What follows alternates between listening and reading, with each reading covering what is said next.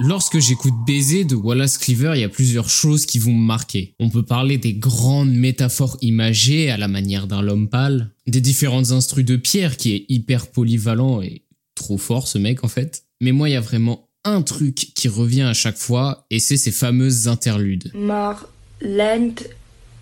Et douloureuse au Bonjour et bienvenue dans Mordanize, le premier podcast qui vous pousse à avoir un sens critique. Dans ce premier hors-série, j'ai décidé de venir faire une analyse d'un des albums qui m'a le plus marqué en 2023. Baiser a été une grosse claque pour tout le monde et pour plein de raisons différentes, et je veux pas revenir sur celle-ci actuellement. La base de mon analyse se constitue de l'oxymore Merci pour la douleur, de rien pour la douceur.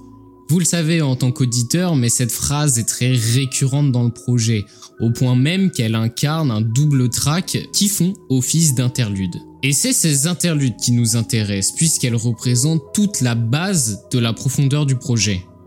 Dans la première, l'outro est vraiment un point de départ sur la compréhension du projet. Merci pour la douleur. Merci pour les couleurs. Merci pour la douceur. Et de rien pour tout. Ici, le soleil représente sa relation amoureuse, relation décevante puisqu'elle fait écho à de la douleur, mais pour autant, il la remercie et juste après, il vient même faire une énumération de choses positives, notamment en parlant des couleurs, des émotions. Et dans un élan d'humilité, il cherche à faire bonne impression une dernière fois envers sa compagne qu'il a décidé de quitter. Mais alors on peut se demander pourquoi cette relation s'est finie. Et il faut aller dans la deuxième interlude de Rien pour la douceur. Comment ça je n'étais pas là pour toi? Je sais pas comment mais je comprends pourquoi. La vérité c'est que je suis pas là pour moi. Le géant ici fait écho à lui-même, ou son ego, ou ses ambitions.